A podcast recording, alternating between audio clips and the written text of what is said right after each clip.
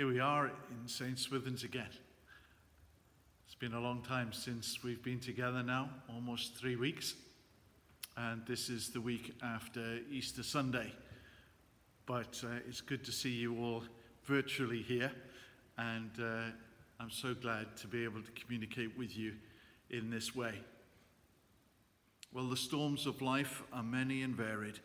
They often come unexpectedly, they often come suddenly. They rock our world, and sometimes they change it beyond recognition. What the consequences of this virus and the lockdown will be on our society, no one can fully predict. But we know that afterwards we will not be quite the same again. So let us choose hope and faith rather than fear and despair. One thing we do know is that Jesus has walked this way before us and he's walking this way with us now. You remember, don't you, how quick it is, how sudden it is that life can change uncontrollably, unexpectedly. One day you get up as normal, you have your tea and toast, you go to work, and then you receive a call on your mobile, and all of a sudden your world has changed. Your wife has had a baby, and she has delivered a baby girl all of a sudden your world has changed.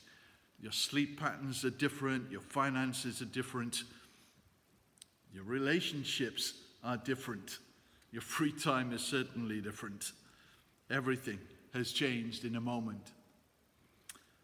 Another day, you get up as normal again, you have your tea and toast, and you go off to work as usual. And then you get another call on your mobile to say that you've won seven million pounds on the lottery. What excitement! What a change! What a transformation. Or maybe more realistically, your boss calls you and says that you've been laid off, that the business has gone bust in the economics of the day, and now all of a sudden your family finances are different. How quick it can change the world as we know it. We thought it was dependable. We thought that we knew what was going on and what to expect, and we planned for a future. But a future that isn't here. It suddenly changed. What we thought was dependable has become disturbing and distressing. It's not destroyed, but it is different. It's not what we expected. It's as though a, a boat hit by a freak wave, has suddenly lost its uh, ability to uh, right itself. And we have to take time and wait for the boat to come back upright. When the disciples of Jesus found themselves in that situation, in a, a storm, in the middle of the Sea of Galilee, in the middle of the storm, in the middle of the night, they didn't abandon ship but they did call out to Jesus. He was sound asleep. Do you remember the story from Matthew chapter 8 or Luke chapter 8? He was asleep, can you believe it? Don't you realize the situation we're in? They shouted. They called to him, shook him awake. If nothing else, get up and help us to bail out. Don't you realize the danger we're in? We're going to die if something isn't done, if something doesn't happen fast. Don't you care what happens to us? God help us. Do something. Wiping the sleep from his eyes, he stands up and he commands the waves to be still. And he says to the wind, Be still, be at peace, calm down. The storm passed, they survived. Jesus encouraged them as he encourages us to choose faith over fear. I wonder what is the storm that is assailing your life at the moment? What has shattered your peace? What has rocked your world? The virus and the lockdown is affecting all of us in so many different ways. I think of a single parent in a small flat with no garden, three lively children, a full time job to hold down. God, help us. A real cry from the heart God, help us. Please, God, do something. And we hear his quiet voice Peace, be still. And when the children are asleep and in the darkness of the night, you're no longer alone, but you know that he is there with you, still afraid, still anxious, but not alone, as you recognize the peace of God coming into your heart. You see the rainbow in the storm. You begin to lean upon your friends. You know that you're not bailing out the boat on your own, but we're working together, all in it together.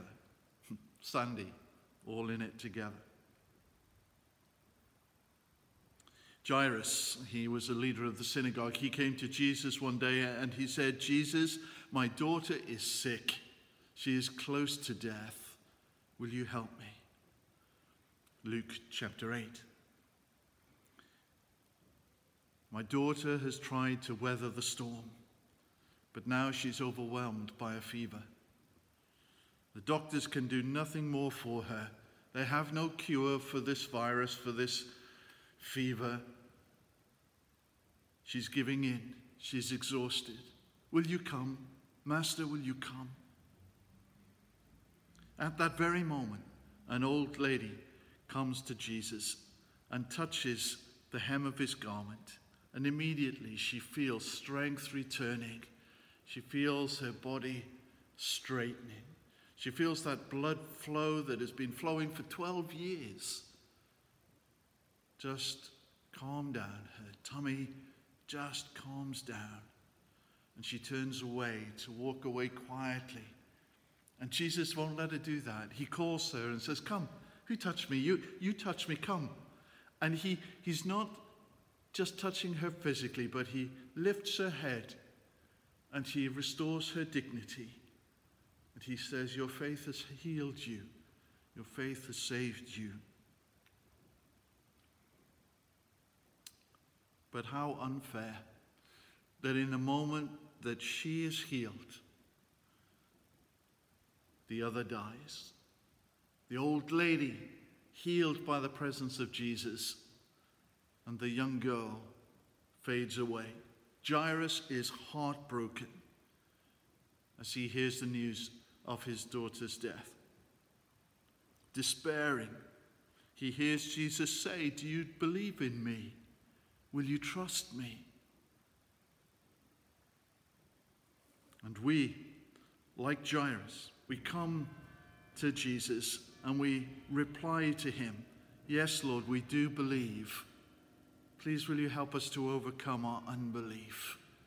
For this is a time of struggle for us. We want to trust, but please, will you help us as we wrestle with our fears? Jesus' death was not expected. Only a week ago, he had been hailed as a hero, riding down the Mount of Olives from Bethany down to Jerusalem. Crowds following him, Palm Sunday we call it. Martha and Mary and Lazarus must have been in the crowd, shouting, cheering. By Friday, within just five days, this healthy young man full of life and vigor, was broken and bruised and fighting for his life. Fighting for every breath as he hung upon the cross. It was designed so that you would die from asphyxiation, unable to breathe unless you pushed down on your feet which is why the Roman soldiers came along to ensure every one of them was dead, breaking the bones in their legs such that they would slump and suffer with their lungs not able to work. Their breath would be extinguished. As Martha and Mary and Lazarus and other friends watched him struggled to breathe. It was as if time stood still. The sky darkened. The birds stopped singing. Life ebbed away. But if Jesus' death was unexpected, then it was also extraordinary. With every painful death, breath came a deeper revelation of this extraordinary, unexpected life. Father, forgive them, he whispers to the soldiers who had tortured him, spat upon him, and now nailed him to the cross. John, take care of my mother. As he looked upon his young widowed mother, perhaps only 45 or 50 years old, as he sees her weeping for the loss of her son, his heart of compassion shines through. As his breathing became more labored, as he became exhausted and began to slip away, he began to recite a prayer that his mother had taught him when he was a child. One of the Psalms that he knew off by heart. They had to lean forward to hear what he was saying. Father, into your hands I commend my spirit.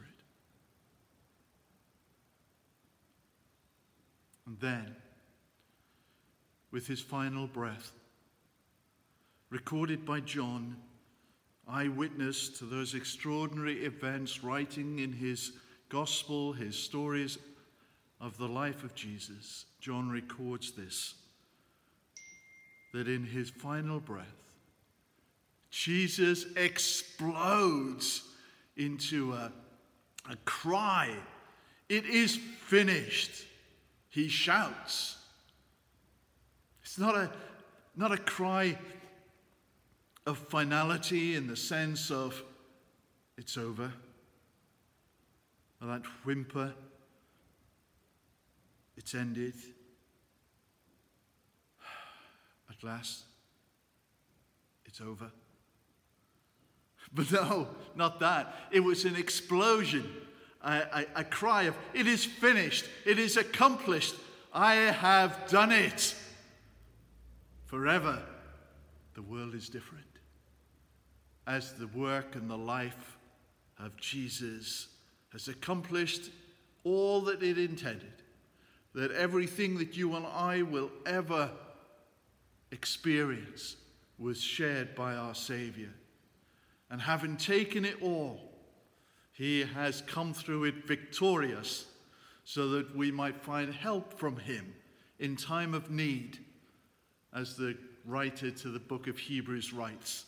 Having a great high priest who has gone into the heavens before us, having been tested and tried in every way like we, and yet has accomplished it, has finished it, has managed it with victory so we can find help when we come boldly to the throne of grace, seeking help in time of need.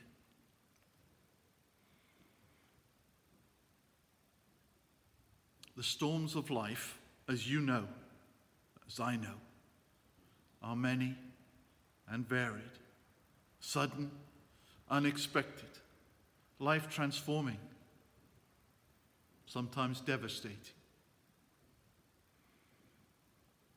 They rock our world, and sometimes they change us beyond recognition.